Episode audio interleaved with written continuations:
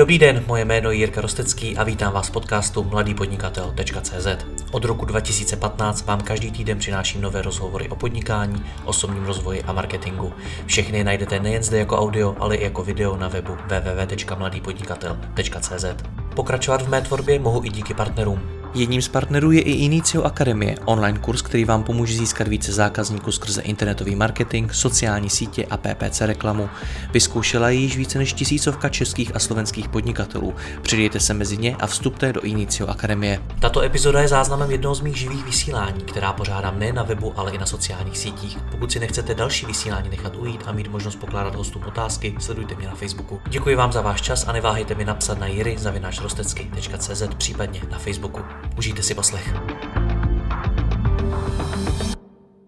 Dobrý den všem mým posluchačům. Když jsem se před pár dny bavil s Tomášem Malovcem, řekl mi, že se svojí firmou generuje biznisové výsledky od prvního dne její existence a že spousta dnešních startupů místo toho jezdí po různých akcích a soutěžích.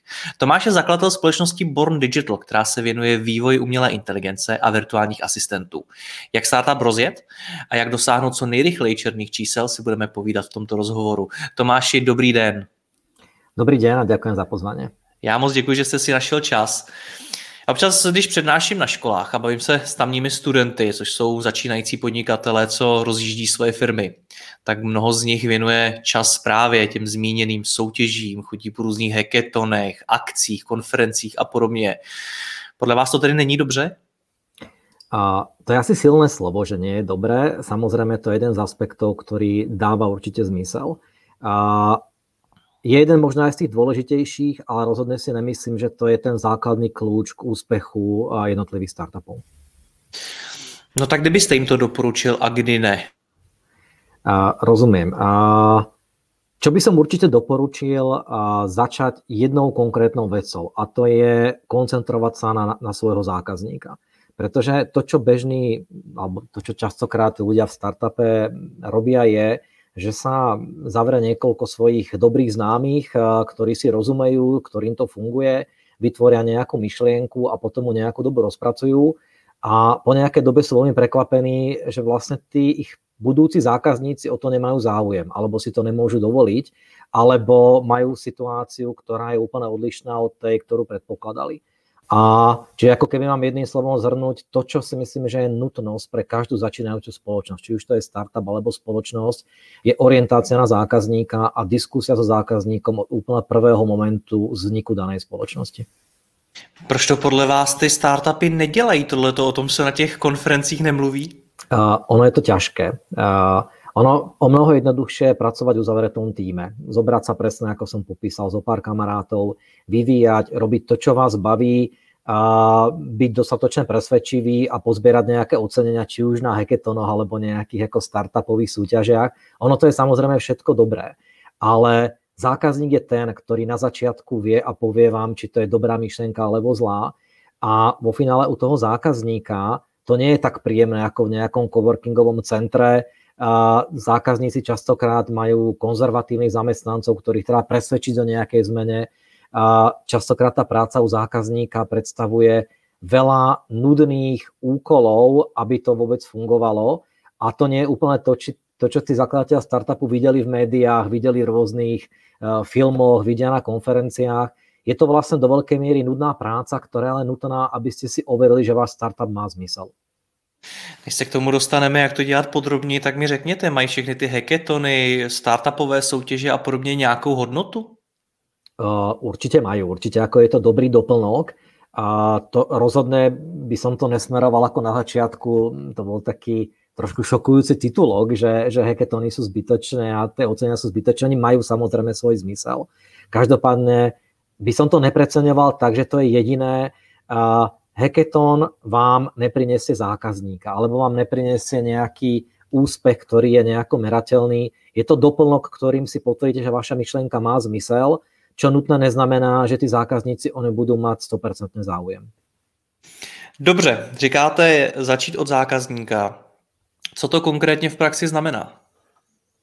Znamená to, keď mám nejakú myšlienku, tak buď to sa presvedčím o tom, že je dobrá a rozpracujem ju a v nejakom momente, keď som dostatočne dobre pripravený, prídem sa zákazníkom a ten moment môže častokrát trvať pol roka alebo rok, kým vyviniem produkt. A ono môže byť pozde, aby som potom zistil, že som vyvíjal niečo iné, ako potrebujem. Čiže to, čo je dôležité vlastne už úplne na začiatku, keď mám ideu, osloviť si zo pár cieľových zákazníkov, spýtať sa, a či by vôbec o to mali záujem, či to neriešia iným spôsobom, ktorým sa nám môže javiť nesprávny, ale v ich kontexte možno je to jediné možné riešenie a validovať takto celú svoju cestu v tom startupe od začiatku a pravidelne s cieľovými zákazníkmi, ktorí vám dávajú presne spätnú väzbu, tak aby ste mm, nečelili nejakému prekvapeniu po príliš dlhej dobe, čo môže byť pozde, pretože vám dojdú peniaze, buď to vaše alebo investorské, a už nemáte čas sa vrátiť o pol roka a znova to začať robiť od znova.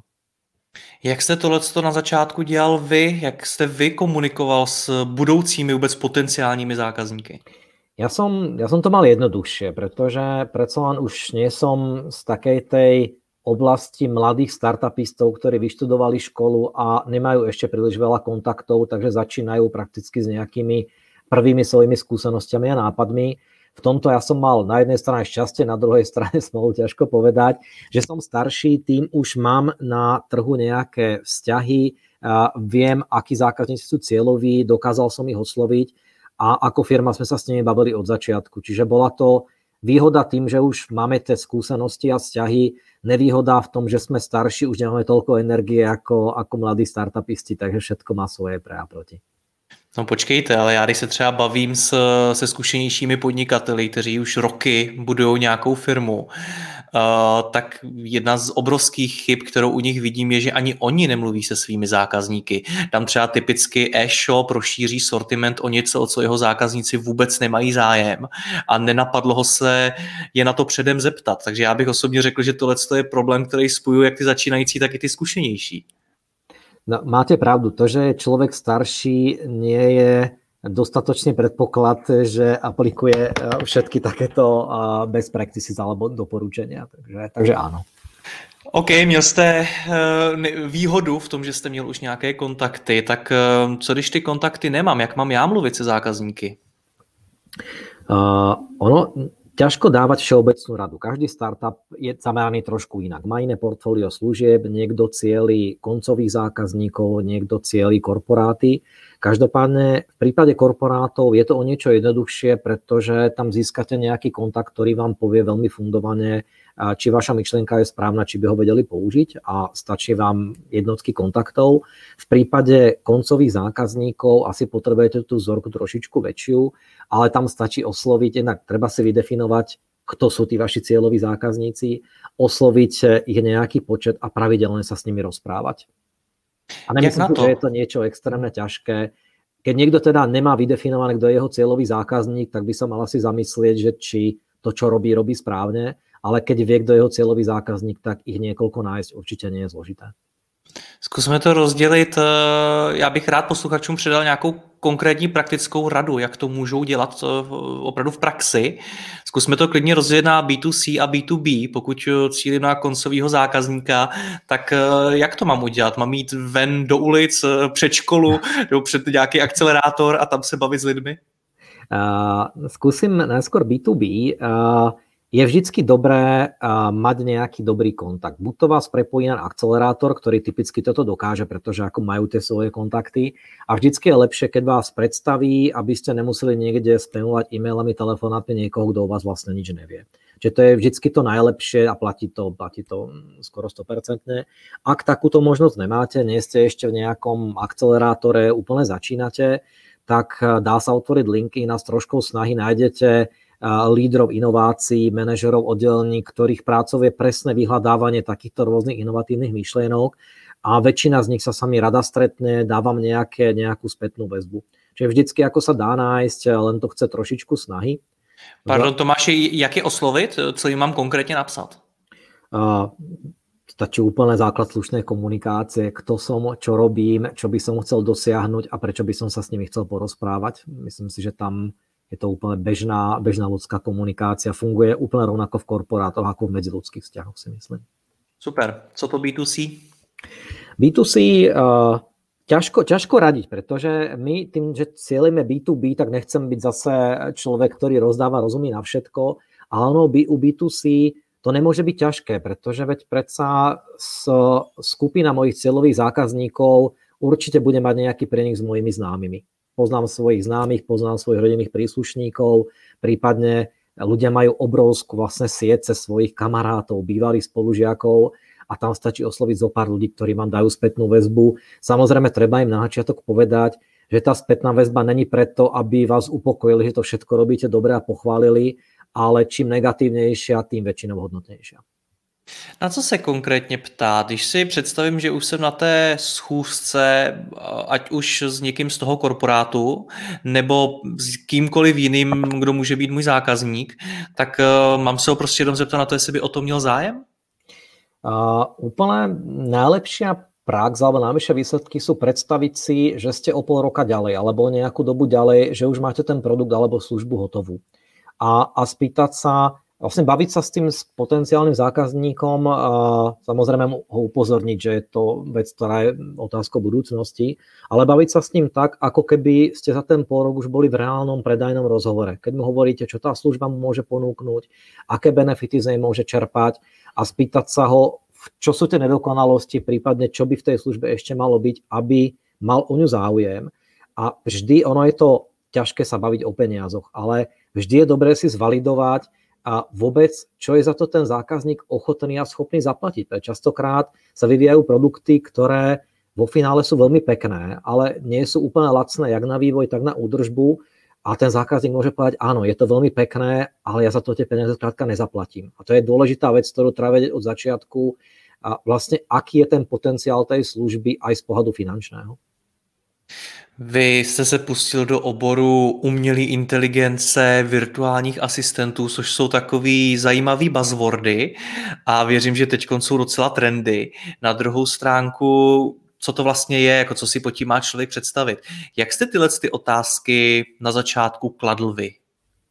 Uh, ja som viacej uh, človek, ktorý sa zameriava na reálny výsledok ako technik. Čiže ja som k tomu neprišiel z titulu, že by som bol odborník na umelú inteligenciu alebo na nejakú technológiu.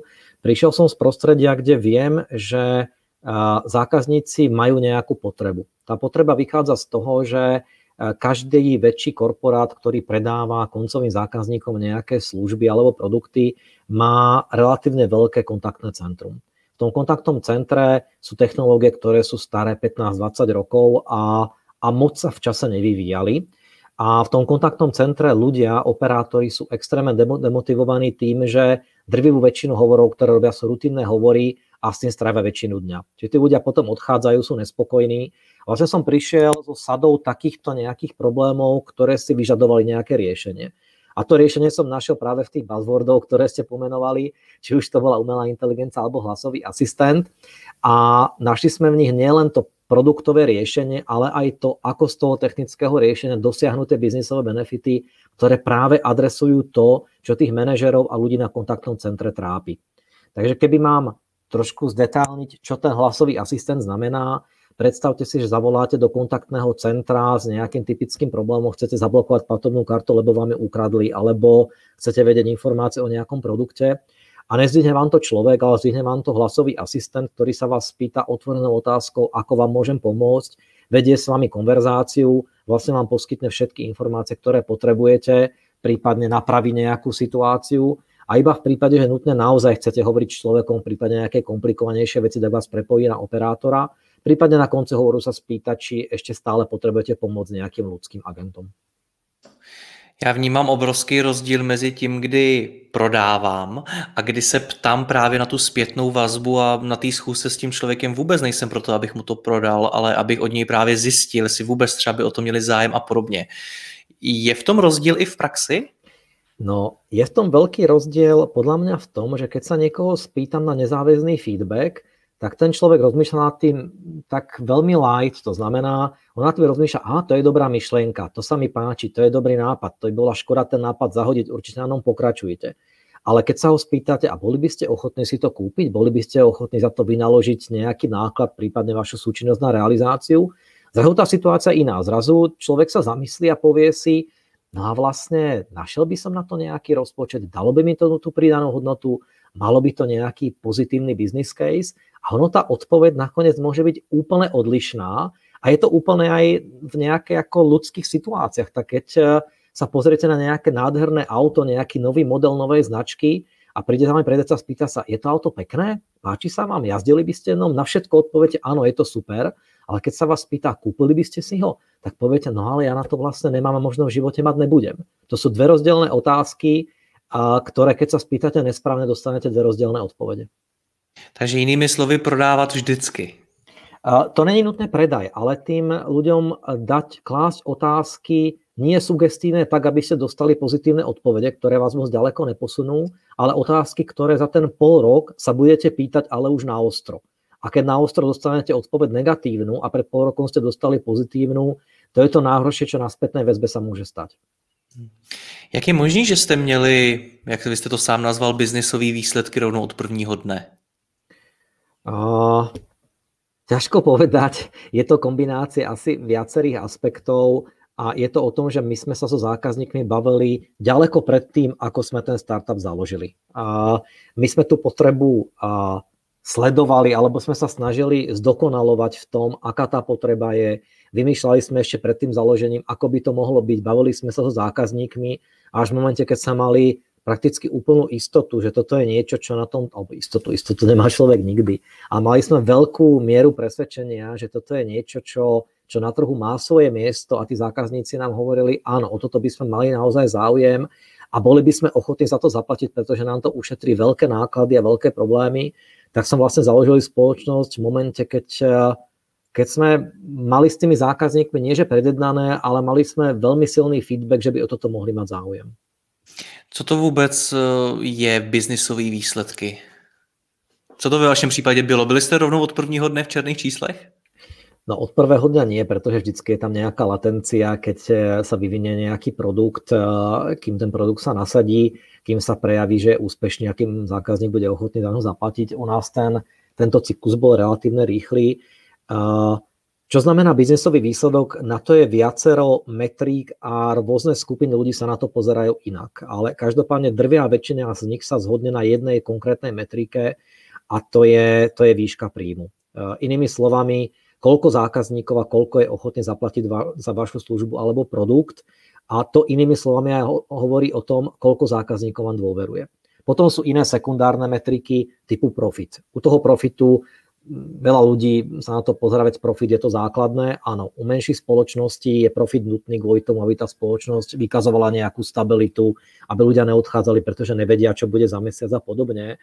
Naopak u startupov je tá situácia úplne iná. Tam sa na profit prvé roky nikto nepozerá a očakáva sa, že spoločnosť musí rásť o veľké stovky percent každý rok na úkor profitu a tam sa pozerajú jak investori, tak kdokoľvek toto posudzuje na to, či tá firma má potenciál, nie či je nutné profitabilná. Jsem se setkal několikrát s názorem, že právě proto, že to je tak, jak vy to popisujete, tak se ti startupisti vlastně nenaučí vydělávat peníze, protože u řady firm v minulosti, které vznikly, tak oni skutečně museli vydělávat peníze od prvního dne a museli být v těch černých číslech co nejrychleji. Ale v těch startupech to kolikrát vypadá tak, hele, vy nemusíte, protože prostě máte růz nebo prostě do vás investor nalije další peníze, abyste mohli fungovat a podobně. Jak vy se na tohle díváte? Je to správný prostředí, ve kterém se člověk naučí skutečně podnikat? A ja som príliš konzervatívny. Ja som ešte vyrastal v generácii, kde každý si na seba musel zarobiť a, a snažím sa byť v tomto aj na seba prísny. Čo je možno na škodu, pretože dostávam spätné väzby od venture kapitálových fondov, ktoré, ktoré sa v tom prostredí pohybujú, že v prípade startupu treba byť viacej agresívny, viacej odvážny, čo sa učím a snažím sa samozrejme k tomu aj prispôsobovať. Každopádne, ak niekto nejde za profitom, je úplne v poriadku, ale to revenue a tú dôveru zákazníkov, že si jeho služby kupujú, mať musí. Ak nemá toto, tak veľmi málo kedy sa mu podarí získať nejakého investora, ak áno, iba na nejaké malé úvodné obdobie, ale ak relatívne rýchlo nepreukáže, že sú zákazníci, ktorí tej službe dôverujú a sú ochotní si ju kúpiť kľudne za možno nákladové ceny na začiatku, tak každý investor prakticky dá od tohto ruky preč a tej firme počase dôjdu peniaze, a neostáva nič iné, ako zmeniť pole pôsobnosti alebo tú firmu zavrieť. Vy jste pár odpovědí zpátky zmínil něco jako potenciál startupu a co ho, co ho předurčuje. Tak eh, co ho předurčuje? Co to je? Uh, sú to dve veci. Jedna je nemerateľná a je to viera v inovatívnosť a úspešnosť danej myšlienky. To je to, čo sa primárne posudzuje v startup oblasti. Tam na začiatku nikto nevie, tak prídu zákazníci, neprídu, profitov určite mať nebude prvé roky, ale je to vier v to, že je to niečo nové a je to presve- niečo inovatívne a schopnosť presvedčiť eh, či už zákazníkov alebo investorov. Ale je to veľmi nemerateľná vec, každopádne ju treba mať veľmi dobre na pamäti a musíte hlavne veriť vy tej myšlienke ako zakladateľ. A druhá, tá merateľná, je práve tá výška revenue. Tá skrátka nepustí. Tá sa dá odmerať vždycky, dá sa odmerať ako rastie alebo stagnuje a či vôbec existuje. To je vec, ktorú málo ktorý investor túto, túto merateľnú vec prehliadne a je prakticky úplne jasná od začiatku. Jak se teda ty dvě věci naučit, tak aby v, tý, v tom mým startupu byli co nejlepší? No, čo sa týka viery a presvedčivosti, osobne si myslím, že je to nejaká vloha, ktorú človek má alebo nemá. Je to rozdiel medzi ľuďmi, ktorí sa radi situujú do pozície lídrov a dokážu presvedčiť ľudí okolo o nejakej správnosti myšlienky, niekedy bez ohľadu na to, či tá myšlienka je správna alebo nie je. A potom je čas ľudí, ktorých to skrátka neláka, ktorých to nebaví, na tom ako nie je nič zlé, ale tí sú viac introvertní a dokážu byť presvedčiví, ale treba to tam viacej hľadať. Typicky ten zakladateľ má ďaleko ľahšiu situáciu, keď je z tej prvej skupiny, keď je entuziasta, dokáže presvedčiť to svoje okolie o správnosti a tomu vystačí nejaké obdobie. Počas sa bude musieť preukázať aj tú druhú časť, čo je nejaká, nejaké finančné ukazovatele spoločnosti a tam môže byť presvedčivý akokoľvek, ale to sú, to sú tvrdé čísla. Tam už je to ako druhá časť, ktorú sa človek nenaučí, to je skrátka to, ako hospodárne dokážete ten startup postaviť alebo nie. Jaký je rozdíl mezi vírou a fanatismem v biznesu? Ja teda si myslím, že v biznise fanatizmus nemá úplne miesto a aspoň si ho neviem predstaviť, ale fanatizmus vše, vo všeobecnosti je nebezpečná vec. Jak v reálnom živote, tak v biznise. V biznise je väčšinou nebezpečná viac pre toho človeka, ktorý ten fanatizmus vykazuje, pretože presvedčí aj svoje okolie o niečom, čo nemusí byť pravda, ale vo finále najhoršie na to doplatí on, pretože sa dostal do situácie, ktorú ak by fanaticky niekoho nepresvedčil, tak by ten feedback jedného dňa k nemu doputoval. Takže fanatizmus je asi z podstaty veľmi negatívne slovo v akomkoľvek aspekte. Vy jste mi sám eh, jednou řekl, že eh, budovat startup vlastně vůbec není jednoduchý, že byste se mohl živit někde v korporátu, mít tam klidný život a místo toho jste, jste mi řekl, že po nocích nespíte a řešíte firmu a že si spousta začínajících podnikatelů vůbec neuvědomuje, co to budovat vlastní startup znamená. Tak eh, co to znamená? Jaký to je budovat startup? No, rozmýšľam, ako to ako odpovedať, aby som nebol príliš negatívny. Možno skúsim povedať to pozitívne. Vybudovať startup pre väčšinu ľudí, ktorí k tomu smerujú, je ich sen. Rovnako ako u mňa. Bol to nejaký životný cieľ alebo profesný cieľ. Vybudovať niečo, na čo by bol človek hrdý, čo robí niečo špecifické a robí to, robí to dobré a, a získava nejaké uznanie okolia, že to dokázal, stará sa o nejaký počet svojich zamestnancov, ktorí mu veria, ktorým dokáže poskytnúť nejakú stabilitu a rozvoj. Je to, to je to všetko to pekné, to motivujúce. A potom uh, si ľudia predstavia pod rôznymi tými mediálnymi článkami, kde sa väčšinou publikuje tých zo pár percent úspešných startupov a kde sa píšu tie pozitívne veci, jak tí ľudia robia stále niečo kreatívne a jak to je stále niečo nové a všetko je dobré. To všetko tam je, ale je to možno 10% času, ktorý ako zakladateľ toho startupu strávite. 90% času je riešenie pragmatických vecí, problémov, či už personálnych, obchodných, eh, inovatívnych. A je tam obrovský tlak, pretože vy neviete dopredu, či budete, nebudete úspešní, môžete byť stokrát presvedčení, ako máte inovatívnu myšlienku, ale tisíckrát vás napadne, čo keď to tak nie je. Takže za posledný rok, ktorý ako tomu startupu sa venujem veľmi intenzívne, možno rok aj niečo, tak som toho naspal výrazne menej ako celý možno zvyšok môjho života Zostarol som o, o ďaleko viac rokov, ako je ten jeden rok a cítim všetky tie negatíva, ktoré to prináša. Venujem sa rodine menej, ako by som chcel. Čiže treba si uvedomať všetky tie pozitíva, negatíva. dá sa o tom strašne dobre hovoriť a ja som si vypočul veľa podcastov, veľa článkov, kde sa o tom hovorilo a človek si to musí skúsiť a je dobre si to skúsiť, aby keď budeme už možno starší, nemať energiu, aby sme to nelutovali a celý život si nehovoril, mal som to skúsiť. Raz si to skúste a uvidíte a niekomu to sadne, niekomu nie a niekto to nejako pretrpí a, a možno s tým bude takto žiť celý život. Stojí to za to teda? Že když to popisujete, míň se věnuju rodině, stárnu rychleji, míň spím a podobně, stojí to za to? V mojom prípade, aj keby som odpovedal, že nie, ja som nemal na výber.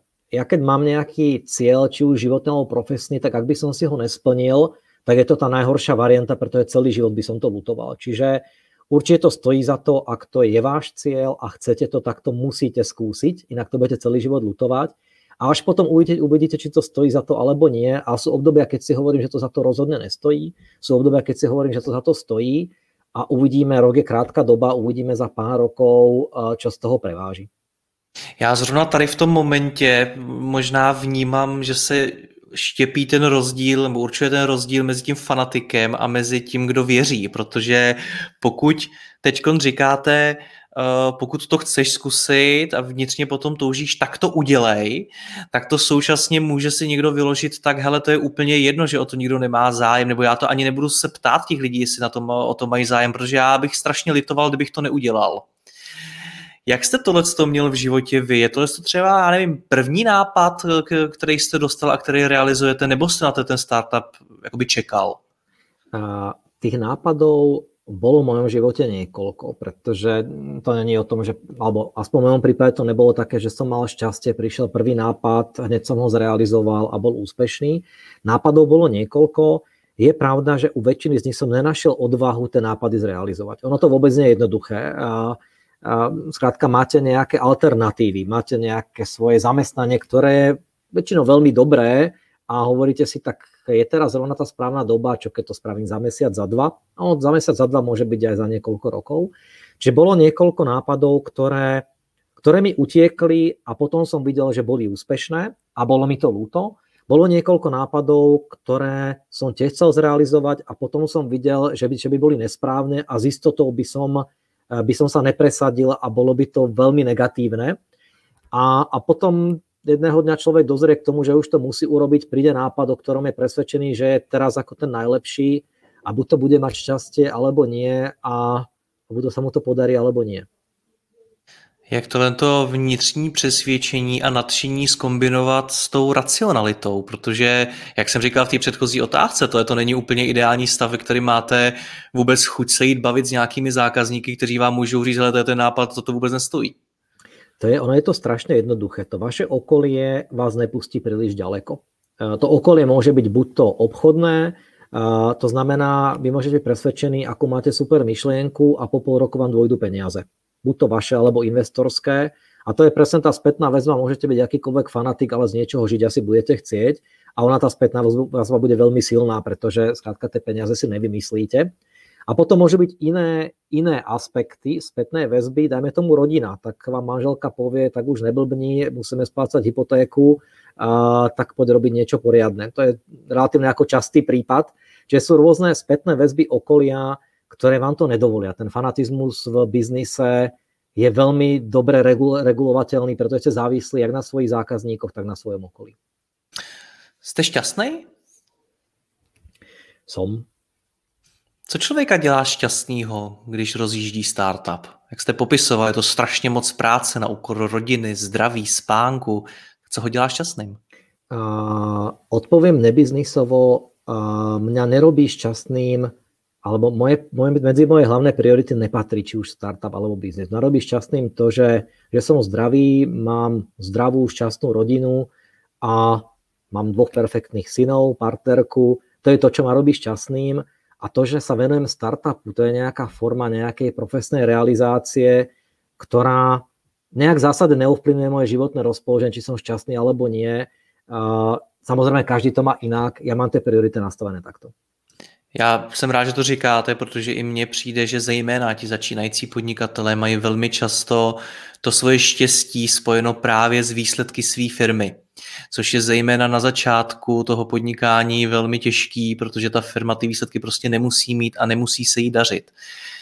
Doporučil byste jim tedy právě to, aby uh, nepřeceňovali ten startup, aby to svoje štěstí hledali někde jinde? Úplne jednoznačne, ako ste to povedal. A ak niekto takto má postavenú prioritu na profesii alebo na startupe, tak má veľmi dobre našlapnuté skončiť na psychiatrii, pretože startup je niečo, čo vo väčšine prípadov nevíde. A aj keď vyjde, tak sú obdobia, v ktorých to vôbec nevyzerá, že to vychádza a tie prichádzajú a tá firma stagnuje. To sa deje úplne vždy aj úspešnému startupu. Ak niekto nemá rozložené priority a berie toto ako jedinú prioritu, tak, tak bude mať obrovský ťažký život. Ono to platí vo všeobecnosti, ale to doporučil, nedoporučil, tí ľudia to majú takto nastavené, ale je to veľmi nebezpečné pre ich osobné nejaké duševné zdravie. Určitě se to netýká jenom eh, zakladatelů startupu, ale tak nějak celé společnosti. Řekněte mi, co by měl eh, ten zakladatel dělat, protože taky jste popsal spoustu věcí, mluvit se zákazníky, řešit lidi, investory, spoustu jste tam toho zmínil, ten produkt samotný a tak dál. Tak co teda má dělat zakladatel startupu? Ja si myslím, že má hlavne komunikovať. Zažil som rôzne prístupy. Keď niekto uh, ho napadne nejaká super inovatívna myšlienka, tak sú ľudia, ktorí radšej nikomu nepovedia, aby mu ju neukradli. Ale tým pádom sa nedozvedia, uh, či tá myšlienka vôbec je inovatívna, či to nie je myšlienka, ktorú, ktorú malo x ľudí a ukázalo sa, že nie je realizovateľná, alebo už dávno zrealizovaná je. A nedostávajú spätnú väzbu od svojho okolia, kľudne od kamarátov pri pive, ktorí vám povedia super myšlienky od svojich známych, od rodiny, keď im niečo poviete, tak ich napadne úplne nové veci, ktoré vás nenapadnú a v tomto to je. Skrátka, keď komunikujete, získavate perfektné nápady, na ktoré by ste sami neprišli, s čím širším spektrom ľudí komunikujete, tým širšie spektrum nápadov dostávate a to je to, čo vás posunie. Takže je to znova o komunikácii, je to trošku všeobecnejšie ako komunikácia so zákazníkom, ale tá komunikácia je to najdôležitejšie. A keď vám to niekto ukradnúť chce, tak nech vám to ukradne, tak či tak by sa to skôr či neskôr stalo, a, a tým pádom to není až, až tak inovatívne, až tak unikátne, keď to niekto dokázal urobiť aj bez vás. Kde vy bydlíte, v jakém městě? Bydlím v Praze. Praze. Já jsem taky z Prahy a uh, strašně nerad, nebo už, už na sobě kolikrát začínám cítit to, že upadám do takové té pražské bubliny. Uh, když říkáte mým posluchačům, rozšiřujte si záběr těch lidí kolem sebe, tak uh, co má dělat člověk, který nebydlí v Praze, ale bydlí tam někde na nějakém malém městě? Má se přestěhovat do Prahy nebo existují jiné cesty? Uh, určite musia existovať iné cesty, tak Praha nie je pupok sveta. Ono je to v Prahe, a nielen teda v Prahe, ale všeobecne vo väčších metropoliách, kde, kde sú, zase, či sa nám to páči, alebo nie, tam sú centrály tých zákazníkov, tam sa o tom rozhoduje a s tými ľuďmi nakoniec sa budete musieť porozprávať. Ono je to všetko jednoduchšie. Čiže je to viac výhoda. Samozrejme, to není o tom, že nevznikajú startupy v rôznych iných regiónoch, to není o tom presťahovaní sa, Treba ale počítať s tým, že potom, ak je to najmä tomu B2B biznis, tak eh, tie B2B centrály, väčšina z nich bude v Prahe veľká časť a, a treba za nimi dôjsť, ale to vôbec není nutnosť. Veľa startupov aj v našich, v mojej oblasti je rôzne v Pardubiciach, je v rôznych iných mestách, častokrát vznikajú pri rôznych univerzitách, kde sú tí ľudia, kde tie nápady existujú, takže rozhodne sa nedá povedať, že Praha je jediné, jediné miesto na startupy, akorát je to o niečo jednoduchšie. A když říkáte rozšířit si záběr těch lidí, tak jedna z prvních věcí, která mě napadá, tak jsou právě různý ty soutěže, akce, konference, heketony a podobně, o kterých jsme mluvili na začátku. Tak tohle je ten záběr lidí, o kterým mluvíte, nebo mluvíte o jiném typu lidí, který třeba potřebují víc, nebo co to znamená? Čiastočne áno, ale ja to skúsim tak do väčšej hĺbky. Uh, ak niekto uh, si založí startup, tak to neznamená, že sa zmenil. Že skrátka doteraz bol človek, ktorý bol introvertný a radšej sa s nikým nebavil a od tohoto momentu sa bude baviť s desiatkami ľuďmi, ľuďmi každý deň. Ten človek buď to odjak živá sa bavil s ľuďmi, bol komunikatívny, získaval feedback a toto bude robiť aj startup a využije to a bude to robiť adresnejšie vo svojom biznise, alebo to nerobil a, a nezmení sa. Čiže toto nie je vec, ktorá sa dá doporučiť, že dňom startupu a sa zmením, budem robiť niečo inak. Buď to som to robil a využijem to, alebo som to nerobil a veľmi ťažko sa to naučím a zmením to na sebe.